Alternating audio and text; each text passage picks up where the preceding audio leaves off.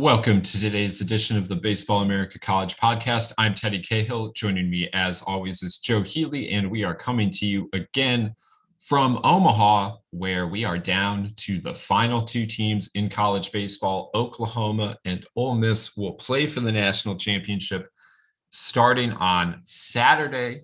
We are recording this on Friday, Joe, and uh, just uh, it's been a great week of baseball here in Omaha. I guess we it's been less than a week. We recorded that podcast on Monday, the last one. Uh, but since then, a couple more teams have gone home, and we are we are down to the final two. It is the same two that went two and zero oh, uh, to to open the the the tournament here. Oklahoma and Ole Miss. Uh, they took two different routes after going two and zero. Oh. However, Oklahoma dispatched with A and M uh, in the the the first championship game. So they they go three and zero oh and advance to the the finals.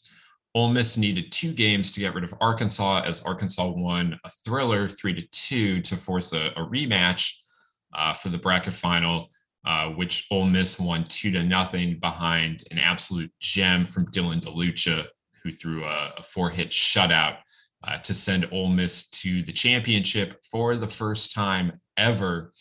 Uh, Oklahoma back in the finals for the first time since 1994. So we got we got the final two teams. It, has been a long time coming, but we are we are down to two here in Omaha. Yeah, and feels uh feels fitting. I mean, just the two teams that have have consistently played the best baseball here are are here in the final and as we sit uh it, it is strange uh to to think that like a week ago at this time, we'd still not played a single game in this thing. Um, now that would change here in a couple of hours a week ago, but um, it, it's one of those deals where so much has happened and it's only it's only been a week, and part of that is the condensed condensed schedule, of course. Um, so, I mean, so part of it's not though. Like you know the, I some some of it is, some of it isn't, but like they only took a, a day away from it you know the, the whole thing happens quite quickly. It always has like even quicker now but uh yeah. always has happened a little fast. Yeah i think it's like um i think it's less about just the actual number of games and just more that the days are so weird out here. Like i don't really know how to best put this but it's just that you know the games happen early enough like eh, eh, with a one and six schedule the games happen early enough with a one o'clock start that it's not like you have hours and hours before you like get up and you know before you leave for the ballpark and you're at the ballpark. And so like the days just kind of are these you have these uncanny valley days where like the day just is is you know like the, entire day was at the park. I'm not complaining. I'm just saying like it makes it feel weird. Like you don't exist outside of the ballpark while you're here sometimes. And so um just having so many of those types of days back to back to back to back to back um, really does kind of make you lose track of like where time and what day it is and um you know all of that all of that kind of stuff. Anyway long story short uh a lot a lot of baseball packed in the last week. And yes oklahoma Ole miss the two teams that are two teams that have have played the best frankly. I mean yes Ole miss took a loss to arkansas but ultimately that that's a team that's played really really well while they've been here. So it it, it feels fitting. It feels like the the quote unquote right matchup. Um looking forward to it i mean uh, obviously uh, we'll get into this, but um, you know, having to play that extra game for Ole Miss could end up being a big deal. But otherwise, um, you know, you're going to get best on best here in Omaha with the teams that have have at least looked the part so far. I mean, it's kind of crazy that you're talking about best on best, and I don't know, you said something else that just made me think like yeah, they've been the best here, and you can make a very compelling argument that they've been the best throughout the entire NCAA tournament. Ole Miss hadn't lost a game in the tournament until Arkansas got them in that first bracket final. Um, Oklahoma has lost twice, but you know neither one of these teams has played a home game throughout the whole thing, and, and they've had a very difficult path to get to this point, and they've handled it very, very well throughout the way. But you know, we're talking about um, in in Ole Miss, one of the last four teams in the field. In Oklahoma, you're talking about a team that was under 500 last year that you and I both looked at in the first month of the season and thought, well, okay, that's a fine team, but not a like, oh, like, hello, they're that's an Omaha team, much less a like they're going to challenge for the national championship team. Um, so it, it certainly over the last week, to three weeks, these these have been the two best teams. But uh, it, it is it is remarkable that you know not only do they not have a number next to their name because they weren't one of the 16 seeded teams, but they uh, you know it, if you picked a point anytime in the first half of the season, there's no way you would have pegged Oklahoma to be playing for the national championship. And at one point, Ole Miss lost four straight SEC series. They were seven and 14 uh, in the SEC on May 1st after losing the last of those series at Arkansas, uh, which was a very close thing. Like they had the bases loaded in the ninth inning. Like they, you know, they they had the go ahead run in scoring position, but still they were seven and 14 and you know had to run off back to back sweeps to even put themselves back into to position to make the tournament. So the fact that these are the teams that are standing just speaks to the broader like 2022 college baseball season as being as wide open as it was. Tennessee put a stranglehold on the number one spot for a long time, but but other than them, we said it plenty of times, nothing nothing was guaranteed in college baseball. Like who were the best other teams, and and you know as a result, uh, you know Tennessee doesn't even make it here, and and and then it was very wide open, and, and as wide open as it gets, we get two teams that you know in April you wouldn't have expected to be playing here. Yeah, that is uh, one of the stories here for sure. Is that it's a couple teams that there was plenty of reason to doubt at, at, at various points. Um, and, and, a little bit different too. I mean, with Ole Miss, I mean, they're I think their valley was well, actually I don't think I know their valley was lower than Oklahoma's. You know, there was a point where I don't know if it ever got that quite that dire because then they played Missouri and they just completely outclassed Missouri. But there was like a brief point, like going into that Missouri series, Ole Miss was looking at, hey, if for some reason we don't get a result here, like we might not go to Hoover. Um, and so that you know that very quickly changed because they did get a result against Mizzou, but that that's where they were. Oklahoma was just kind of more like we thought this might be a bubble out team in the end. Um, was kind of the floor there, but but it is I think the lesson for oh, perhaps Oklahoma more than Ole Miss is the difference when you're talking about power conference teams that have that we know have talent on some level, right? Um, the difference between being just kind of like a eh, team that like yeah depending on what day you catch them and being an omaha team eh, the difference there it can be pretty small because i remember saying after seeing them in houston uh, oklahoma that is that this team is going to give teams a lot of trouble on fridays because you like what you see from jake bennett i think the offense is good enough to, to score enough runs to support a pitcher of bennett's quality so i think they're going to be really tough on friday what they do the rest of the weekend is going to be a little more of a question. And that was actually kind of true for large stretches of Oklahoma's season.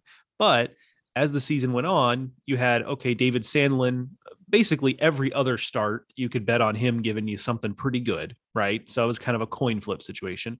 And now there's a completely different complexion to this team because Cade Horton is what he is, right? He gets healthy, he gets stretched out.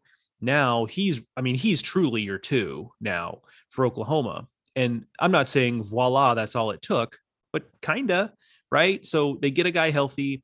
The offense. But also some... Trevin Michael, you know, uh, early right. in the season, we didn't yeah. know that Trevin Michael was going to be one of the best relievers in the country.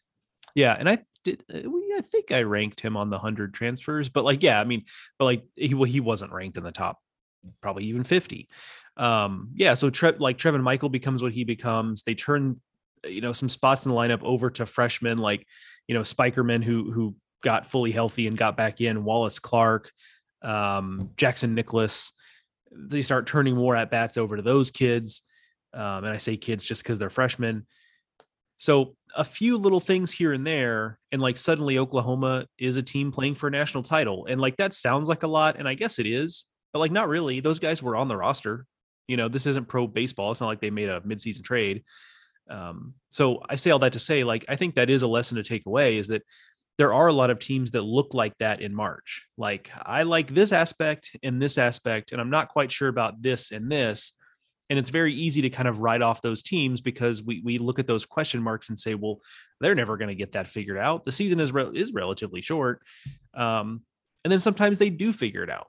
And in this case, is an Oklahoma team that solved a lot of those riddles that we saw with that team back in March, and and here they are as a result. So the lesson for me is don't throw the baby out with the bathwater if there are just certain aspects of a team you're waiting to come around because sure maybe even a majority of those situations don't work out in a positive way necessarily. Those question marks continue to be question marks.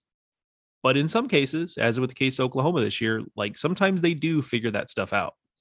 Well, I, I think it's interesting you say that about Oklahoma because similar things could be said about Ole Miss.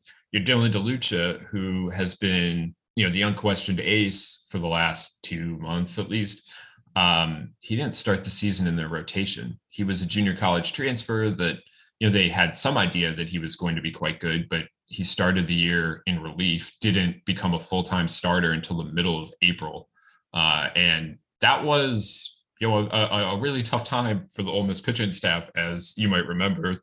Uh, Mike Bianco at some point in there told reporters in Oxford that he was done with starting pitching as a concept that Ole Miss just had pitchers and they were going to pitch them as long as they as long as they were effective. Um, that wound up being obviously a, a bit of hyperbole that that uh, that, that phase of, of this Ole Miss team did not last very long. But part of that is because they found Dylan DeLucia as a starter, and he he took the he took the opportunity and, and he ran with it all the way to Omaha, uh, where he you know has been sensational. He he threw a, a shutout. Um, you know, in, in this game, and he hasn't walked a batter. He's thrown 16.2 innings in Omaha, has yet to walk a batter. The only person uh, in the history of this event that can, you know, that has thrown that many innings in one season without walking a batter, or one that many innings in one College World Series without walking a batter, is some guy named Roger Clemens. Um, so that's that's the company Dylan DeLucia is keeping here in Omaha now. And Hunter Elliott was a freshman. He was a BA 500 guy. He was the headliner of the recruiting class, but he also did not open the year in the rotation. And he's become a number two. Uh, he's been outstanding. He's going to Team USA this summer. Like those two guys have have come a long way, and you know really finding them has been huge for this pitching staff, and, and the same can be said for their bullpen. And this was a team that we loved coming into the season. This was a, a top 10 team, and we had a lot of questions about the pitching staff. Um, it just took them a little longer to answer them than anybody in Oxford certainly would have liked, but and also that, that we expected. But they found the answers. The talent was on the roster, and eventually they they hit on the right combination of guys.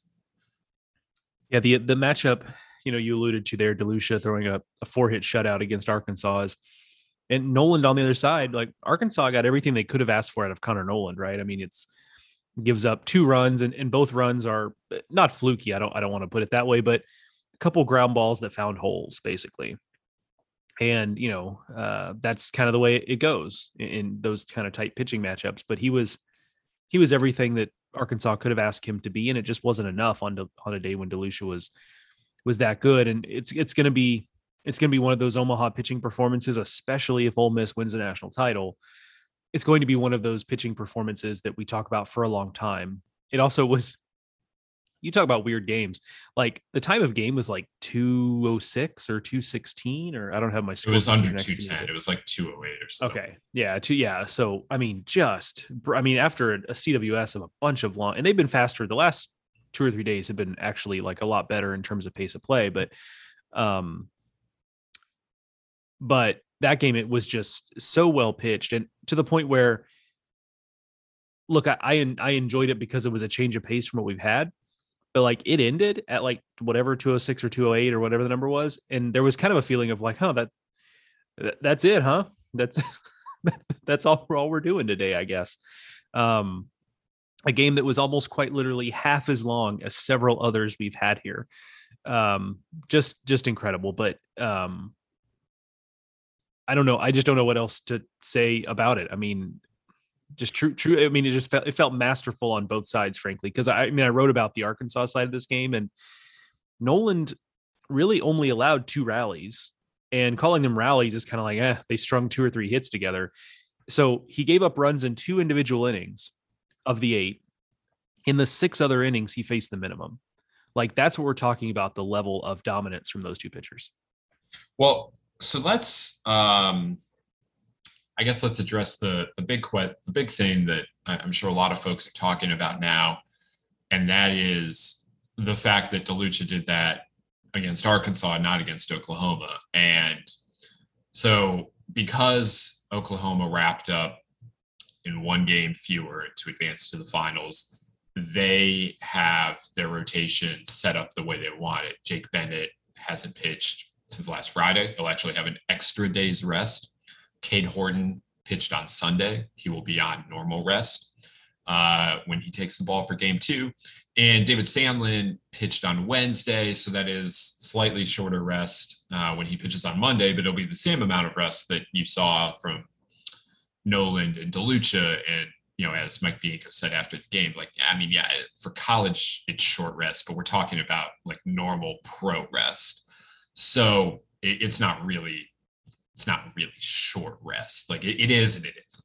Um, Ole Miss, meanwhile, will have Hunter Elliott on short-ish rest uh, to to start this thing off, and I guess he pitched on Sunday. Like he'll be on he'll be on short-ish rest, relatively normal though. And then after that, they're just going to kind of have to figure it out. Um, you know, they they I'm sure DeLucia will want the ball at some point. I don't think he'll start Sunday. Maybe he'd start Monday if it came back around uh, and have something in the tank for them. But it's uh, it's going to be interesting to see how Ole Miss handles it after the game yesterday. Mike Bianco said, you know, like Oklahoma is in a position to look at this like a normal weekend to address it however they want. Uh, we have to look at it more one game at a time because of you know not not being able to start DeLucia. And I just don't know how big of a deal this is. Now, obviously, DeLucia has been amazing. You know, right now you're looking at a potential most outstanding player candidate, and you're not going to have that guy in the finals. And Oklahoma does have not only their rotation rested, but Trevin Michael has been able to rest since Wednesday. And that's a really big deal. But the way Ole Miss is playing, I I just I don't know. Like they a lot of what they've been able to do in the tournament has been because DeLucia and Elliott have been incredible. But I I just I don't know that that Oklahoma being able to set up its rotation. Like, yes, Jake Bennett is you know an All-American caliber pitcher, and Cade Horton has been incredible over his last four starts. Though he wasn't before, it's not like he's been doing this all year. I I don't know how, how big of a deal do you think that is, Joe? Yeah, I actually I don't. I mean, I, you'd rather it have that advantage than not if you're Oklahoma, but I, I actually don't see it as a massive, massive advantage you know, if if they were going to have to, if Ole Miss was going to have to turn around and, and throw Hunter Elliott on, you know, something, some crazy small amount of rest, I'd be a little, you know, more concerned. But as it is, it's going to be a, more like a pro turn in the rotations. That's not hundred percent ideal, but um, it is. It's not even that. Is, right? I mean, he pitched on Sunday, right, or Monday? I guess Monday. I, I guess it is more of a pro turn, right? Yeah, so he that was the 20th and he's going to throw on the 25th. So mm-hmm. it is, you know, uh, four days, uh, 21, 22, 23. Yeah. yeah, four days rest. So um, it is a pro turn in the rotation. But eh, to your point, like I think once you get Bennett out of the way, I mean, yes, Horton showed that. I mean, on the high end, his ceiling is incredible, but we've always kind of known that. Um, but can he do that twice in a row? And then I think the same question in the third game of David Sandlin. I mean, I talked about uh, just a few minutes ago how every other start David Sandlin got, gave you something pretty doggone good. Well, the other side of that coin is that there's a reason why he came into the last, you know, his last start with an ERA of almost six, right? I mean, every other start was also kind of poor. So there is a, a little bit of a coin flip thing there. And the positive for Ole Miss too is that because they've been able to use DeLucia and Elliott so extensively, it's not like their bullpen's really in bad shape, right? Like they haven't thrown Josh Mallitz very much. They haven't thrown Brandon Johnson very much. Jack Washburn threw better uh, in, in, in here in the CWS against Arkansas than he's thrown for a lot of the season. So it just feels like they've got they've they're they're about in as good a shape as you could possibly be considering they had to play an extra game. So again, if you're Oklahoma, you want that advantage. You love the fact that you know you're not going to have to play games with your rotation. Oklahoma knows with 100% certainty who it is starting and what is it what it is doing from a pitching plan perspective this weekend. And you'd always want that advantage. But you know, Ole Miss is in pretty good shape. Um, and with the way it's playing, at two, as you alluded to, with the way it's playing, like I think it kind of bridges that gap more so than I think a lot of other teams could be expected to. The, the other thing is that if Hunter Elliott and Ole Miss are able to win game one, I feel like Oklahoma's advantage kind of goes out the window. Like, yes, they will still have Horton. And again, he'll be on regular rest. And he was so, so good last Sunday. But you know, now you're playing for your season.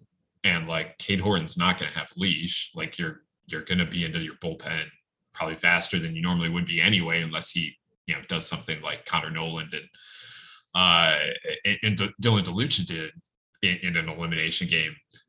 So it's just like it's a big advantage on Friday that they have their ace and that Ole Miss has their number two. After that, you know, if Oklahoma wins on Friday, I mean, we it, it, often works out well for the team that wins game one, although that wasn't true in each of the last two years.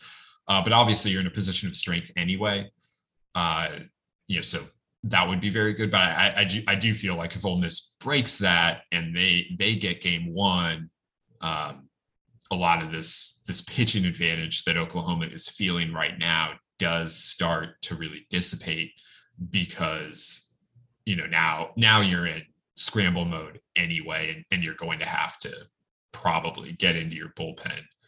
Uh, you know, just because your season's on the line, you don't have time to allow someone to settle into the game. We, we see this happen all the time here uh, in the NCAA tournament or in baseball playoffs in general. So I think that's going to probably, I imagine that's a huge talking point already. Um, I do wonder how much it actually is going to end up mattering uh, once the finals gets underway. It's, I mean, it's, let's not forget too, just real quick that, I mean, Oklahoma things, we talked about this in the last episode, things have worked out. Eh, everything has come up Oklahoma in terms of the way it's been able to use its pitchers because Horton and Sandlin were so good. I mean, Trevin Michael has thrown six and two thirds innings.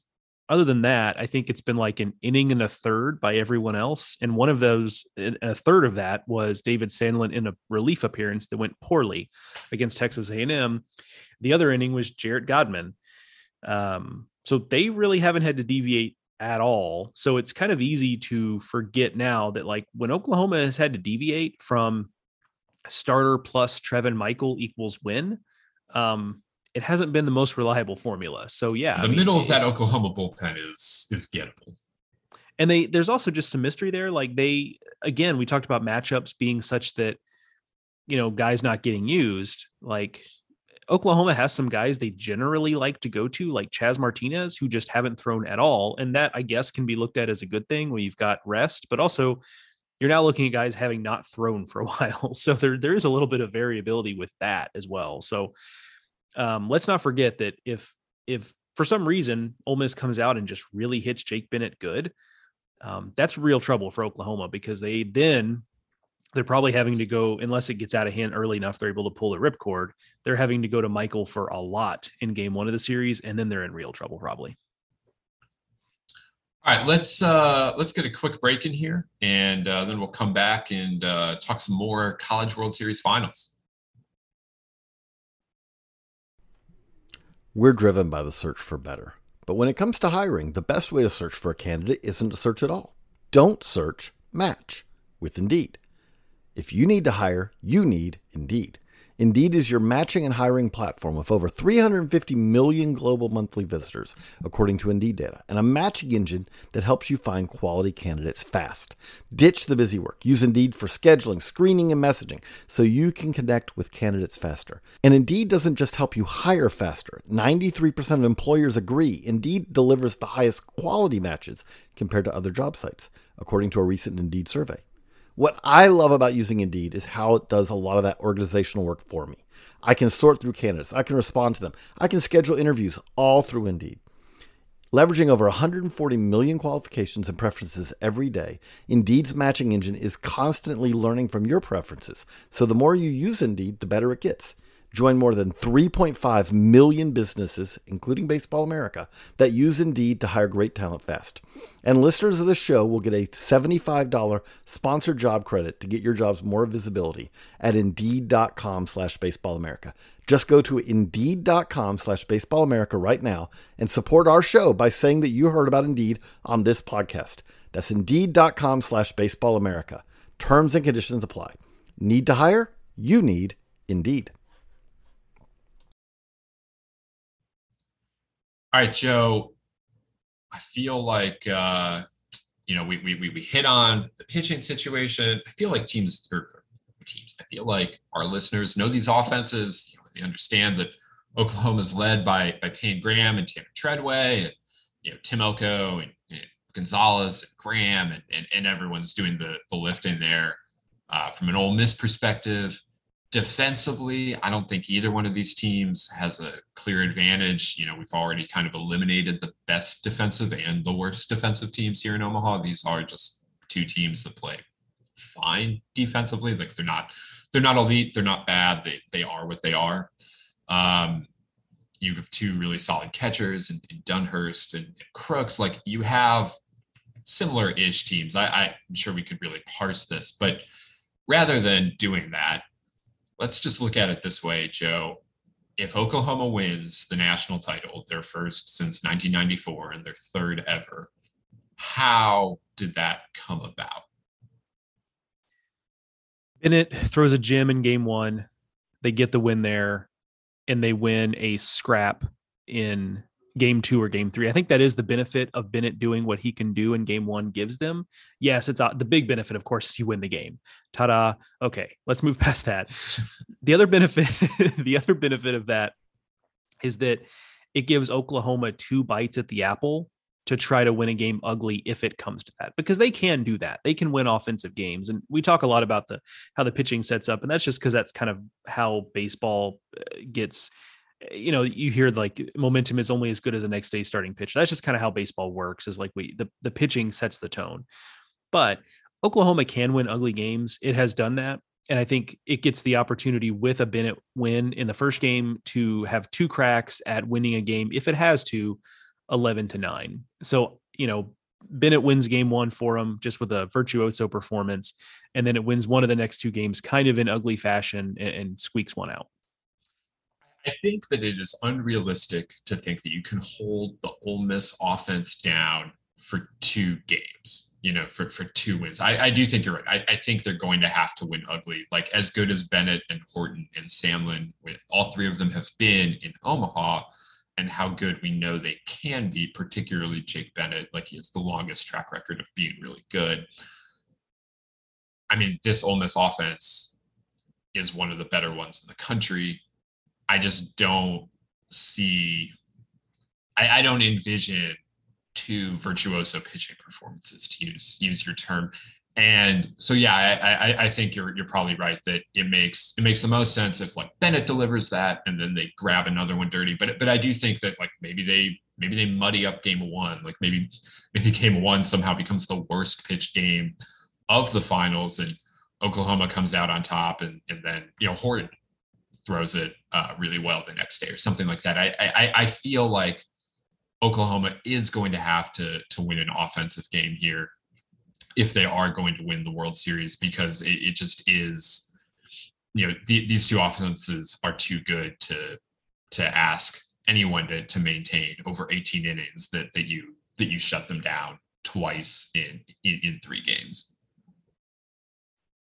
All right, so the flip side, Ole Miss wins its national wins the national championship, which would be its first in program history. How did they do it? I You're just going to say the same thing, aren't you? That that Elliott throws a gem. And well, they, I mean that is ugly. That is kind of the easiest thing to say, but I would actually put it a little more vaguely. I think um, in that I just think for them, it's if the offense kind of returns to the form we know it has, because in addition to it being unlikely that they get shut down twice in a row by Oklahoma pitching, like that would be largely three games in a row total. If if Bennett does what he can do in that first game, because Arkansas pitching the last two days was fine. Uh, Ole Miss was just you know better when it mattered. But they've you know they scored five runs against Auburn, thirteen against Arkansas in the first game they played them. So there's that. But then they scored two runs and two runs in the games after that, and a lot of ground balls in those last couple of games. Um, now some of that is good pitching by Arkansas, right? Connor Noland again, excellent. Um, so I think more vaguely the path for for Ole Miss is that the offense like very clearly establishes that like we're back, we're feeling good, we're swinging it well. Whether or not they get game one against Bennett, I would just like to see them come out with a little more inspired offensive performance, and I think that would be a good sign because I think if you're telling me this thing is going three, like I like Ole Miss chances better than I do Oklahoma's chances in that situation because I think they have more because I, I trust their offense to be able to do that. I kind of trust them more to win those types of games. They know they're going to have to try to play those types of games because their pitching is a little bit behind schedule. So I will say their path is more just their offense clicks, either gets to Bennett or doesn't. And if it doesn't, gets to, you know, Horton, Sandlin, and the Oklahoma bullpen after that. Ole Miss pitching has been so good the last three weeks that it just feels like it like it that doesn't feel like you should be able to bank on it, particularly knowing that DeLucia may not pitch in the finals, or at least would be pitching on very short rest in game three if it if it gets there. That like that shouldn't be the way Ole Miss wins, but like almost nothing has been the way it should have been in Omaha or throughout the season, frankly. So like I don't know, maybe maybe Ole Miss is just going to pitch their way to a national championship. Like weird things happen. Um, it's a in this tournament. Like baseball is not a tournament sport, uh, but here we are playing a tournament, and so weird things happen.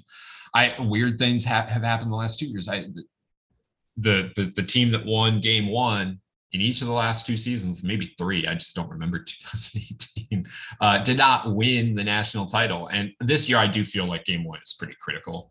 Um, you know, in, in other years, sometimes you know like what's lurking um, past game one.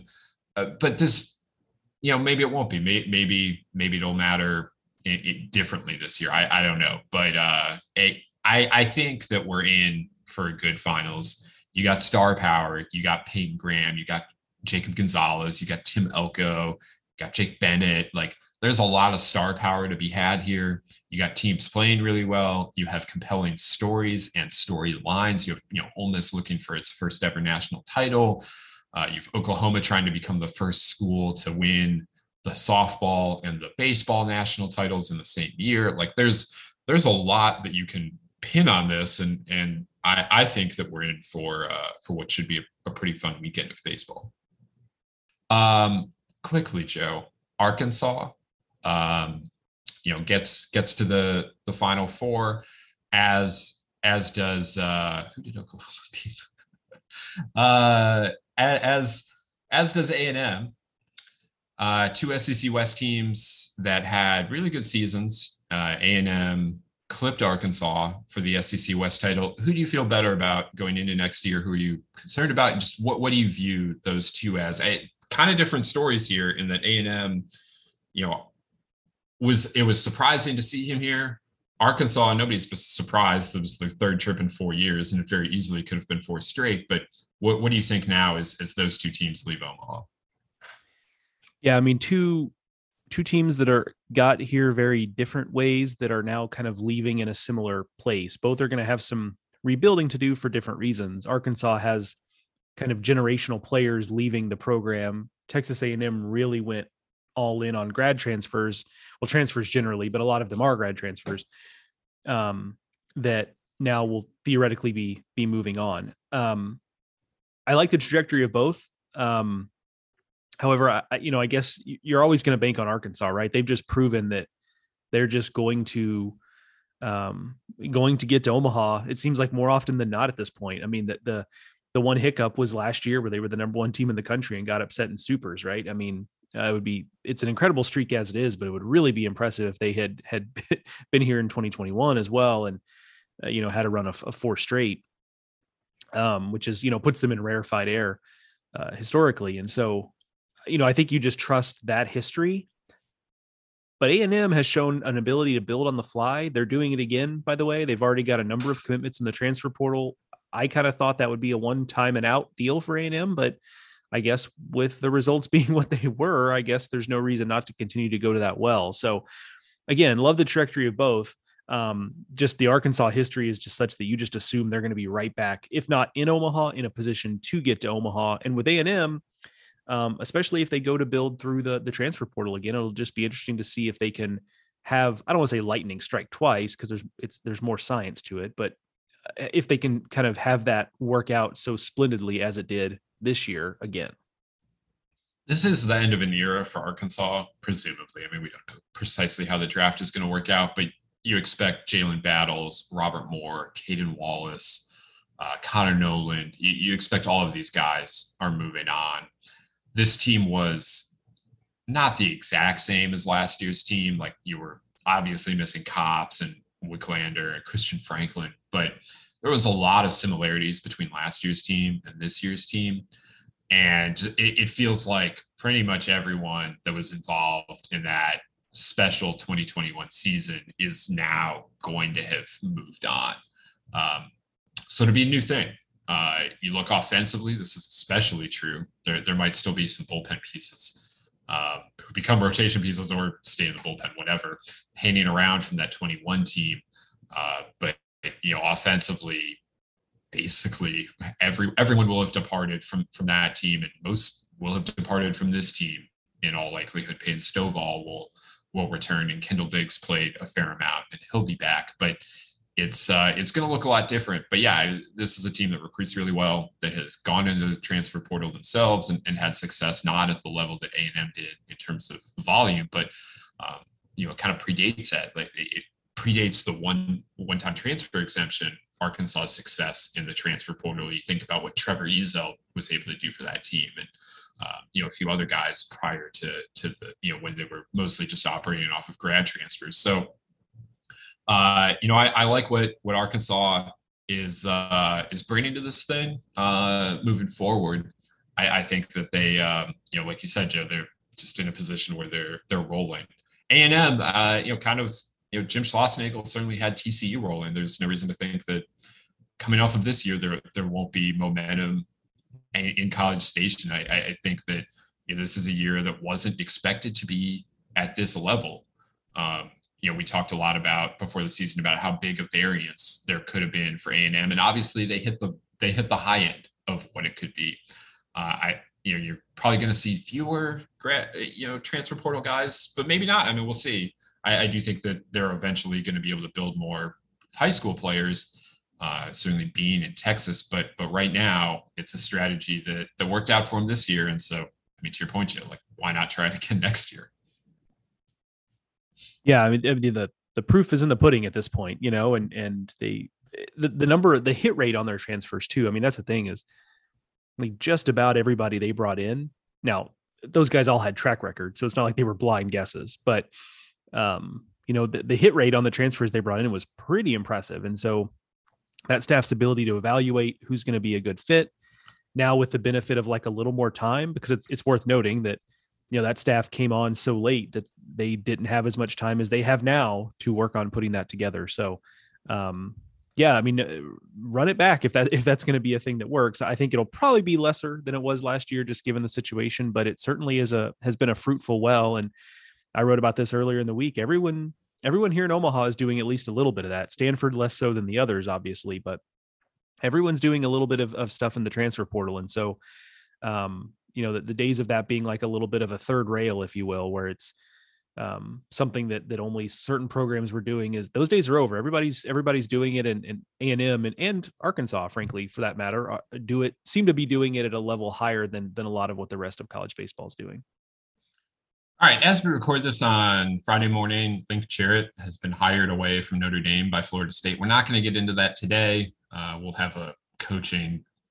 changes roundup show probably next week or maybe the week after and we'll we'll dive into all of that there but uh, you can read about that over at baseballamerica.com where you can find all of our stories from the college world series in omaha and, and beyond uh, a lot going on and uh, so yeah check all of that out at baseballamerica.com can follow us on twitter I'm at Ted Cahill. Joe is at Joe Healy BA.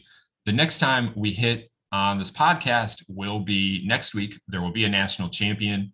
Uh, we're probably looking at a Tuesday show, but if you subscribe to the Baseball America podcast on your favorite podcasting app, Apple Podcast, Stitcher, Spotify, uh, it'll just get sent right to your phone. So whenever whenever we have a national champion and Joe and I can get on the pod, uh, it'll it'll be right there waiting for you. So until then, enjoy the College World Series finals. Should be a great one. Thank you for listening. We'll talk to you next time. For Joe, I'm Teddy. Have a great weekend.